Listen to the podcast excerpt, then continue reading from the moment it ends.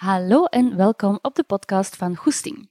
Een podcast die gaat over identiteit, persoonlijk leiderschap, jobkeuzes en ondernemerschap. En deze podcastaflevering is een aanvulling op eigenlijk de meest beluisterde aflevering. Dat is aflevering 5. En dat was Jezelf zijn, het is gemakkelijker gezegd dan gedaan. En die is zo vaak beluisterd geweest dat ik aan het nadenken ben geweest van oké, het is bijna een jaar geleden dat ik die heb gemaakt. Um, er is eigenlijk intussen ook wel heel wat nieuwe input dat ik kan geven over die thema. En uh, daarom dus deze aflevering.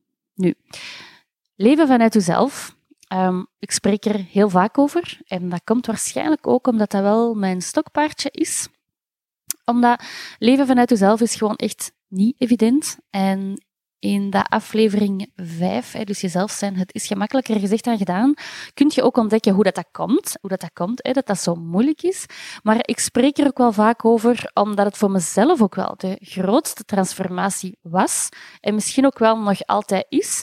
Um, omdat ik sta er echt nog elke dag van versteld. Um, één, hoe belangrijk dat dat proces is om jezelf beter te leren kennen, maar ook hoe dat dat echt een mega never-ending process is. En je kunt echt blijven leren over jezelf. En het is zo belangrijk om dat te doorlopen, niet alleen voor je eigen, maar ook voor je relaties met anderen. En ook gewoon hoe dat je in het leven staat, hoe dat je keuzes maakt, hoe dat je voelt. Het heeft gewoon impact op alles wat dat je doet en wie dat je bent. En daarom is dat voor mij gewoon zo een belangrijk onderwerp en thema. Goed? Maar ja, hoe doe je dat eigenlijk? Hè? Leven volgens je innerlijke zelf. Um, ik ga vier grote uh, hoofdstukken, zeg maar, bespreken.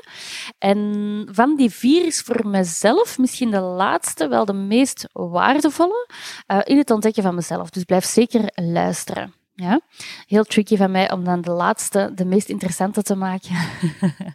Zodat je blijft luisteren. Voilà. Dat is een tactiek natuurlijk. Maar, um, maar de eerste drie zijn ook mega um, eigenlijk belangrijk om je eerste kader te kunnen scheppen om uh, bij die laatste aan toe te komen. Goed? Nu, um, dus leven volgens je innerlijke zelf. Hoe doet je dat eigenlijk? om te beginnen en daar spreek ik ook enorm veel over, daar gaat trouwens ook ons online traject over, is dat enerzijds leven vanuit je eigen waarden, talenten en energiedrivers. Wat wil dat zeggen? Dat je eigenlijk leeft vanuit wat je belangrijk vindt, vanuit waar je goed in bent, maar ook dat je dingen doet die je energie geven. Dat je je job gaat inrichten vanuit um, wat vind ik leuk, wat kan ik goed, um, kan ik in die organisatie mijn waarden nastreven, maar ook in je privé. Als je niet zo goed weet hoe dat je iets moet aanpakken, dat je eens gaat kijken van oké, wat vind ik belangrijk en hoe helpen mijn waarden mij nu om met die situatie om te gaan.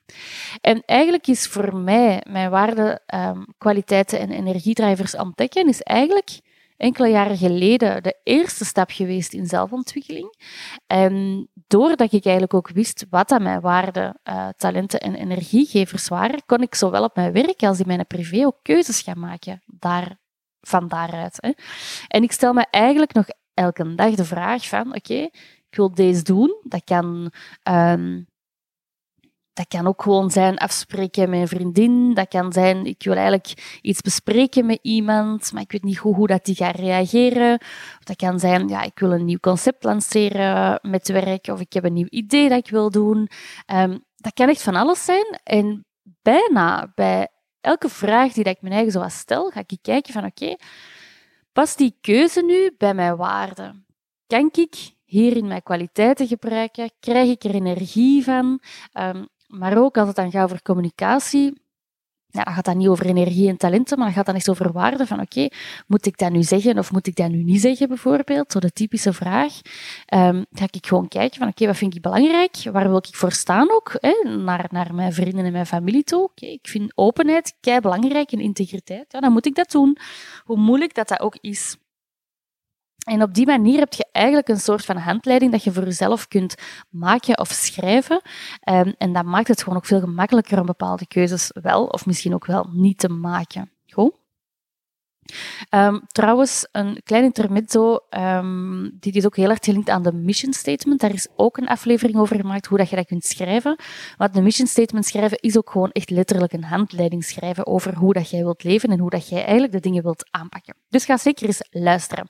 Ik heb die aflevering met Dominique gemaakt en wij organiseren met koers ook af en toe de Mission Mornings. We hebben nu twee edities gehad. En in de Mission Mornings kunt je kijken op onze website. Gaan we eigenlijk een workshop doen van vijf dagen waar dat je je mission statement kunt schrijven. Maar alle info op de website. Goed, um, een voorbeeldje. Uh, ik werkte vroeger als uh, recruiter en eigenlijk, ja, dat was ook mijn eerste job. Hè. Dus um, ik had daarvoor nog niet heel veel aan zelfontwikkeling gedaan of zo. En ik volgde eigenlijk gewoon wat ik moest doen, luisterde naar mijn baas over hoe dat ik de dingen moest doen en ik stelde eigenlijk enorm weinig in vraag. Nu, als ik dan ga terugdenken aan die periode, was ik gelukkig. Ja, eigenlijk ook wel, want ik heb veel bijgeleerd. Um, dat was de beste leerschool dat ik ooit heb kunnen maken. Maar ik stond wel echt mijlenver van mezelf. En ik heb heel veel dingen gedaan, totaal niet vanuit wie dat ik ben, maar vanuit wat mijn collega's deden, mijn voorgangers hadden gedaan of mijn baas vroeg. En dat heb ik wel heel hard gemerkt op het einde van, ik kon dat eigenlijk niet meer. Ik kon dat niet meer om dingen te doen die dat, die dat gewoon niet bij mij pasten. En ik heb altijd gezegd, als ik zelfstandige word, dan ga ik volledig de situatie naar mijn eigen hand zetten, zodat ik me daar gewoon ook goed in voel. Ik, ga, ik wil enkel klanten, um, klanten servicen waar, dat, dat ik ook merk dat ik een goede coach voor ben. Ik ga mijn sociale media aanpakken vanuit wie dat ik ben en niet zodanig vanuit de theorie of wat, wat iedereen zegt dat ik moet doen. Is dat gemakkelijk? Nee. Um, want ik ga ook nog vaak dingen doen omdat je dat dan lees en denk, ah ja, oké, uh, ik moet dat zoveel posten en ik moet dit doen of ik moet... Maar hoe meer dat ik bij mijn eigen blijf, bij mijn eigen waarden, mijn eigen skills en mijn eigen energiedrijvers, hoe meer dat ik merk dat, um, ja, dat mijn kwaliteit beter is, omdat ik mij ook gewoon beter voel als persoon. Dus ga echt bij je eigen ook kijken, um, wat zijn uw waarden, wat zijn uw talenten en wat zijn uw energiedrivers. En dat is al echt een mega grote eerste stap om te kunnen leven vanuit je innerlijke zelf. Goed? Dus dat is de eerste. Um, dan, een tweede heeft dat voor mij ook heel hard te maken met leren luisteren naar uw lijf, naar uw lichaam. Ik benoem dat echt heel veel in mijn podcast en tijdens sessies, op sociale media. En dat lijkt ook super logisch en heel gemakkelijk, want dat wordt heel vaak gezegd van, ah, je moet luisteren naar je lichaam, maar echt waar. Um, ik ga heel eerlijk zijn, dit is voor mij de allermoeilijkste oefening geweest uh, en is het echt nog altijd. Want ik ben van nature uit iemand die vrij mentaal is, heel beredeneerd, plichtsbewust, een hoog verantwoordelijkheidsgevoel, gestructureerd, planmatig. En trouwens, straks ga ik deze benoemen als het aangeleerde kind, dus keep it in mind. En al die zaken, die doelbewustheid en zo, die zorgen er ook wel voor dat ik mijn doelen bereik. En, maar dat heeft ook wel echt een keerzijde, want daardoor is mijn hoofd veel vaker aan het stuur dan mijn lijf. En ik ga dat uitleggen aan de, aan de hand van een persoonlijk voorbeeld, want de laatste maanden is dat echt als een boemerang terug in mijn gezicht gevlogen. Want ik ben ook, hè, dat weet je misschien, um, ja, als je deze beluistert, ben ik eigenlijk al bevallen, maar momenteel ben ik nog uh, hoogzwanger van uh, mijn tweede dochter. Um, ons eerste kindje wordt ouder, Manon die is nu bijna twee. Um, een nieuwe zaak oprichten, koers en renovatie starten. Dat is gewoon niet altijd even realistisch niet meer. Um, als je altijd je hoofd gaat gebruiken. En pas op, hè, want ik zou echt niet anders willen. En ik heb die keuzes allemaal heel bewust gemaakt. En als ik opnieuw zou mogen kiezen, zou ik dat ook allemaal opnieuw kiezen. Maar ik heb ook hier heel erg naar mijn hoofd geluisterd. En de laatste maanden roept mijn lijf echt keihard stop. En als ik niet luister en ik blijf gewoon doorgaan, uit goestingen en uit enthousiasme en omdat ik de dingen leuk vind, maar ik moet er voor u natuurlijk ook geen tekening bij maken dat dat nogal uitputtend werkt. Um, ik, ik, werd overprikkeld, um, ik had een kort lontje, ik begon slecht te slapen, piekeren. En soms ook gewoon van die huilbuien die gewoon uit niks komen. Dat je denkt van, maar van waar komt dat nu? En eigenlijk heb ik ook nogmaals gemerkt dat um, als je hoofd aan het stuur is en je zet je lijf eigenlijk gewoon aan het negeren, dat werkt gewoon echt niet. En je krijgt dat gewoon echt als een boemerang, boemerang terug in je gezicht. En nu ben ik echt een, een mega innerlijk gevecht aan het gaan, aangaan met mijn hoofd, door naar mijn lijf te leren luisteren. En echt te gaan kijken van, oké, wat doet mijn lichaam nu? Um, hoe snel gaat mijn hartslag? Hoe traag gaat die? Hoe voelt mijn hoofd? niet per se welke gedachten zitten daarin, maar hoeveel spanning zit daarin? Hoeveel gedachten zitten daarin? En vaak is dat echt een trein van, van mijn hart dat bonkt in mijn hoofd, of dat je echt zo die druk voelt in je hoofd. Ehm, ook als ik ga focussen op mijn ademhaling, die zit, als je in je hoofd zit, dan zit je ademhaling ook veel hoger. En dat zijn allemaal tekenen dat leer daar eens naar luisteren. Ga eens kijken. Sluit eens je ogen en ga kijken van oké, wat voel ik eigenlijk nu? En gebruik ook je lichaam om je antwoorden in te vinden. En zelfs bij keuzes kun je dat gebruiken. Want als je een keuze moet maken, ga eens voelen in je lijf, van, word ik daar nu warm van? Of krijg ik daar nu, nu al zo aan een weerstand van? En weet je, uw lijf, dat liegt niet. En dat geeft u ook echt alle antwoorden. En dat is zo cool en zo bevrijdend. En eigenlijk hè, is dat ook gewoon veel gemakkelijker dan altijd dat hoofd te gaan gebruiken. Um, dat heb ik nu ook echt ontdekt. Uh, ontdekt, ja, dat weet je natuurlijk al veel langer, maar ik merk gewoon echt dat um, leren omgaan met mijn hoofd, dat mij de hele tijd zegt, je kunt dat toch niet maken, je moet dat nog doen. Um, dat dat er echt voor zorgt dat ik mijn lichaam negeer. En door echt te leren luisteren naar dat lichaam, heeft me dat gewoon al enorm veel bijgebracht. veel rust. Vroeger zei ik altijd ah, ik heb zo'n onrust. Uh, mijn hoofd zit zo vol. En ik hoor mij dat echt nog bijna elke dag zeggen. En nu is dat gewoon nog altijd wel regelmatig, maar wel veel minder, omdat ik veel meer probeer te gaan kijken van, oké, wat heb ik eigenlijk echt nodig? Niet wat heeft mijn hoofd nodig, of wat zegt mijn hoofd mij, maar wat heb ik nodig als persoon en wat heeft mijn lichaam nodig? En dat wil wel zeggen dat je misschien soms een gevecht moet aangaan met je hoofd door naar je lijf te luisteren, maar je gaat wel merken, eens dat je die drempel overgaat, dat is niet gemakkelijk, maar als je die overgaat en je leert ook accepteren dat je hoofd je van alles gaat blijven zeggen, um, dan kan dat wel heel bevrijdend werken. Allee, voor mij was dat toch, hè? maar dat is voor mij ook wel een hele grote, nog altijd work in process, nogmaals, maar wel een hele grote die bijdrage levert aan hoe kun je nu eigenlijk leven volgens je innerlijke zelf. Goed. Dan, um, een derde is ook wel een hele belangrijke en dat gaat over ongemak. Laat ongemak toe. Ik merk dat heel veel mensen bepaalde ongemakken of bepaalde gevoelens niet willen ervaren. Um, ze willen zich goed voelen, want ja, dat, kan toch niet dat ik me niet goed voel, of dat is toch niet oké. of en ja, dat is misschien een beetje cliché natuurlijk, maar op sociale media ziet je toch ook wel altijd positiviteit en je moet je goed voelen en je moet je dromen najagen en geluk en liefde en al die zaken. Maar dat is ook niet altijd leven, hè. En we moeten daar ook een stukje realistisch in zijn. Um, je voelt je gewoon niet altijd goed. En je voelt je soms gewoon bang of boos of gefrustreerd of verdrietig of geschaamd je misschien over iets. Of... En het is pas door dat ongemak toe te laten dat je ook volgens je innerlijke zelf kunt leven. Um, het ongemak om te falen, het ongemak om conflicten aan te gaan, het ongemak om misschien jezelf tegen te komen, het ongemak om ergens kei over te zijn. En is dat gemakkelijk? Nee, absoluut niet. Ehm, ik, vind dat, ik vind dat ook super moeilijk om bepaalde emoties of gevoelens um, om daarmee om te gaan, om die ook te laten zijn en mij niet af te leiden met andere dingen als ik dat voel. Maar dat gaat ook over, um, bij mij is het dan bijvoorbeeld, dat weet je misschien al, conflictmijdendheid. Ik ben een vrij conflictmijdende persoon, maar dat helpt mij gewoon helemaal niet. En ik vind het meest ongemakkelijke voor mij is echt dat ik ergens een bepaald gesprek met iemand moet aangaan, dat bijvoorbeeld negatieve feedback of iets anders of een conflict kan veroorzaken. En vroeger, omdat ik dat zo ongemakkelijk vond, deed ik dat gewoon niet.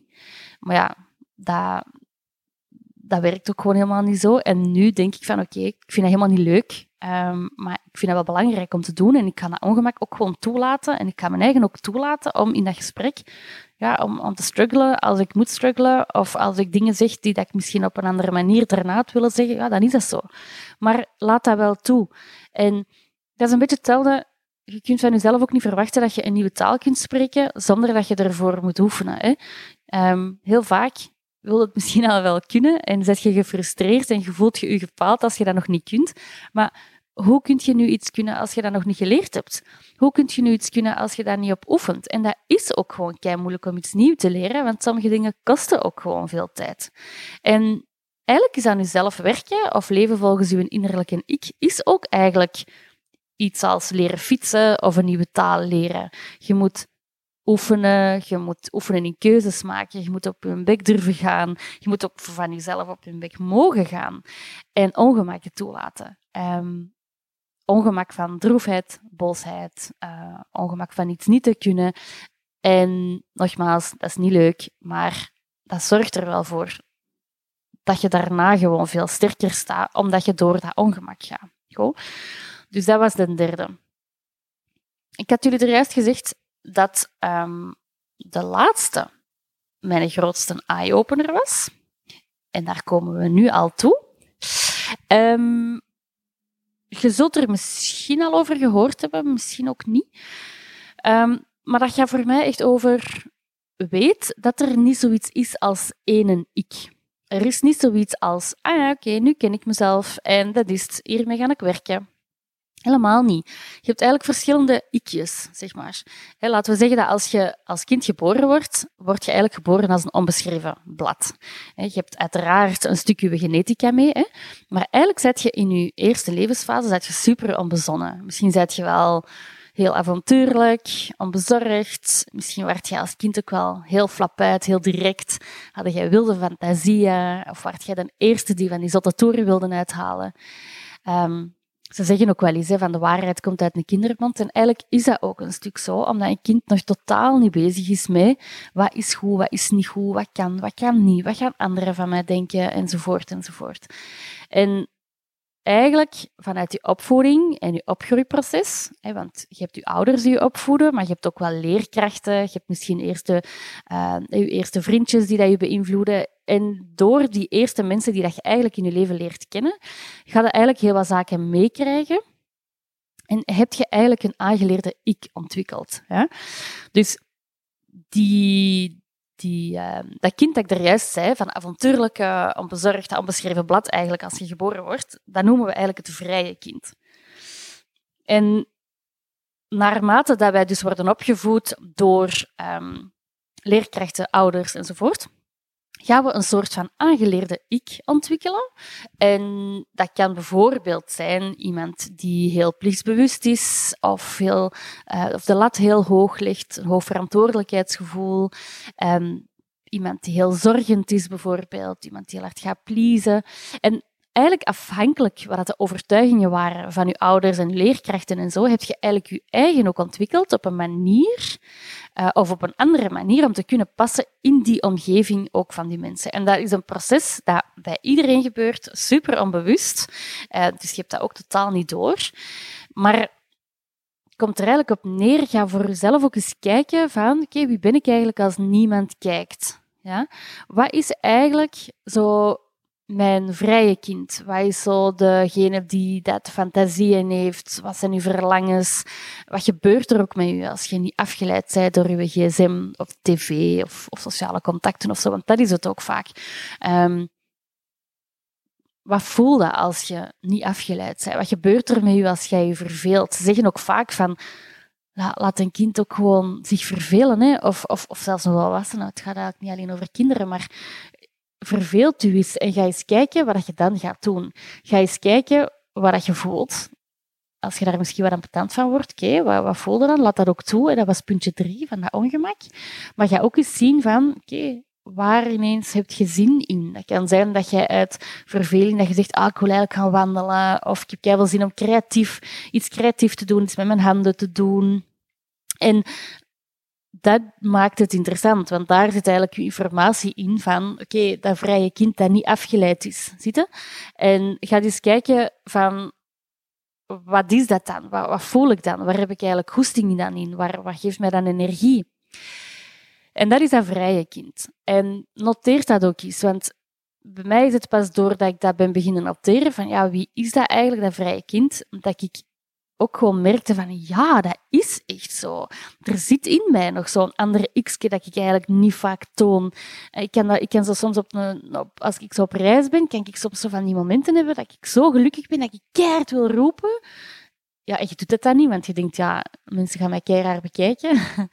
um, maar dat is een voorbeeld van dat vrije kind. Of um, ik merk ook dat er bij mij zo, ja, zo nog een veel meer speelse, avontuurlijke versie van mij is, maar die, ja, ik uit die niet altijd, omdat mij dan aangeleerde ik eigenlijk veel sterker ontwikkeld is. En die aangeleerde ik, wat is dat dan bij mij bijvoorbeeld? Dat is zo'n beetje de go-getter, iemand die keiplichtsbewust is, heel verantwoordelijk, uh, uh, iemand die doelen bereikt, wil bereiken, um, ja, zo wat die dingen. En die is zodanig sterk ontwikkeld dat dat vrije kind eigenlijk misschien minder ruimte heeft gekregen. Ziet je? En dat is zo belangrijk om dat voor ook eens te weten van, oké, wat is eigenlijk uw aangeleerde ik? En je kunt dat doen door te gaan kijken van, oké, welke overtuiging, of door welke overtuigingen is uw persoonlijkheid gevormd? Um, wat is uw stem? En wat is die van uw ouders? Wat is de stem van uw leerkrachten geweest vroeger? want dat kan zijn bijvoorbeeld op school ook, hè, je, ja, je mocht pas spreken als je je vinger opsteekt. Maar dat is niet in elk land zo. Dat is in onze cultuur zo, of in ons opvoedingsschoolsysteem, zeg maar.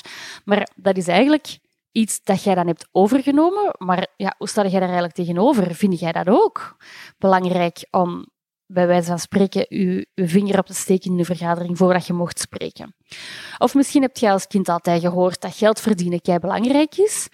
Ja, en dan is de kans ook wel groot dat dat u nu gaat belemmeren als jij een goed betaalde job hebt en je wilt die eigenlijk verlaten voor een, voor een andere job die je misschien wel gelukkiger gaat maken, maar waar je misschien minder goed gaat verdienen. Ja, als je altijd hebt gehoord van geld, eh, geld verdienen is superbelangrijk, of je moet heel hard werken om geld te kunnen verdienen, of ja, dan gaat het ook gewoon kei moeilijk worden om van job te veranderen omdat je denkt, ja, geld verdienen is belangrijker. Zie je? Um, dat kan ook zijn dat je bijvoorbeeld als kind hebt moeten zorgen voor je jongere zus of voor je mama die misschien um, het ergens moeilijk over had of iemand die ziek was in de familie en dat je eigenlijk die rol hebt overgenomen en je hebt je eigenlijk op die manier zo in een zorgende rol of een, een rol van het goede voorbeeld geven uh, gezet, onbewust ook weer, dan is de kans ook wel groot dat je nu een heel zorgende en plichtsbewuste ik hebt ontwikkeld. Maar hoe voelt dat voor u? Hoe is dat voor u eigenlijk om in die rol te zitten? Is dat iets dat van u is? Of is dat iets dat jij hebt ontwikkeld om te kunnen passen in een bepaalde omgeving? En dat is zo belangrijk, want als je weet dat je iets kunt opbouwen dat van nu is, en als je weet dat je je eigen handleiding kunt schrijven, je eigen regels, zonder dat dat per se te maken heeft met goed of fout, dan is dat een mogelijke ingang om te kunnen leven vanuit je innerlijke zelf. Um, maar ga echt voor je eigen kijken van, ja, wie ben ik eigenlijk als echt niemand kijkt? Wat komt er dan in mij op? En wat zijn eigenlijk zaken die dat ik doe, maar die dat ik doe uit automatisme of vanuit mijn opvoeding of vanuit hoe dat ik ontwikkeld ben als persoon.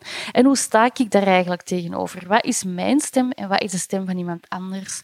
En vanaf dat je dat kunt pinpointen voor jezelf, dat moet nu niet klaar helder zijn, maar als je daar al een beter idee over krijgt, helpt u dat ook veel beter om te gaan kijken van oké, maar hoe sta ik daar dan tegenover? En hoe wil ik mijn eigen handleiding schrijven en wil ik leven vanuit mijn eigen regels? Goed, zalig hè? ik vind die laatste zo, zo interessant. Um, zeker omdat je daar gewoon, je gaat op een heel andere manier leren kijken naar jezelf. En gaat, um, dat gaat je echt helpen om op een heel andere manier ook uh, in het leven te gaan staan. Dat was bij mij toch zo. Um, dus voilà, de, de podcast ging over hoe kun je leven vanuit je innerlijke zelf. We hebben vier dingen bekeken. Enerzijds, bepaal eerst je eigen waarden, uw kwaliteiten, uw energiedrijvers en probeert van daaruit dan keuzes te maken. De tweede was, leer ook luisteren naar uw lichaam. De derde was, laat ongemak toe. En de vierde was, weet dat er niet zoiets is als één ik. Als je die dingen weet en als je daaraan probeert te werken voor jezelf en dat iets helderder probeert te maken, kun je dat ook echt gaan implementeren in alles wat dat je doet. En je gaat echt merken dat je maken dat je veel meer helderheid hebt over jezelf, dat je veel sterker in je schoenen gaat staan en dat het ook zelfs gemakkelijker wordt om bepaalde keuzes wel of niet te maken. Goed? Stel dat je daarmee aan de slag wilt, um, laat u daar, je kunt dat uiteraard zelf doen. Je hebt heel veel boeken ook um, die daarbij kunnen helpen. Deze podcast kan u daar ook over helpen. Maar als je merkt dat je daar nog wat dieper op wilt ingaan, dan kunt u u door ons laten coachen. Wij doen dat heel graag. um, en dat is één op één coaching dat wij doen. Uh, wij zitten in Antwerpen. Hè? En um, je kunt ook ons online traject volgen. En het online traject is eigenlijk een traject dat wij gemaakt hebben als je je talenten, je waarden, je valkuilen, energiegevers en zo wilt ontdekken. En ook als je wilt, of als je enkele tools wilt krijgen om eigenlijk het stuur over te nemen in je eigen leven. Um, dus als je daar interesse in hebt of in een één op één traject, dan helpen wij kei graag verder. Met alle plezier. Stuur dan een berichtje uh, om even te informeren naar welke keuze het beste voor u is. Of je kunt ook altijd kijken op uh, www.goesting.coach. En trouwens, op onze website hebben wij ook enkele gratis e-books die dat je ook kunt downloaden. Ça? Merci om te luisteren alvast. Ik vond het een, leuke aanvullende uh, aflevering om te maken. En als je hem interessant vond, ga dan zeker um, deze aflevering delen op Instagram Stories. En bekijk ook, of beluister zeg maar ook die aflevering is um, over jezelf zijn. Het is gemakkelijker gezegd dan gedaan, want die gaat hier eigenlijk ook een heel groot stuk over. Ça? Merci, tot binnenkort.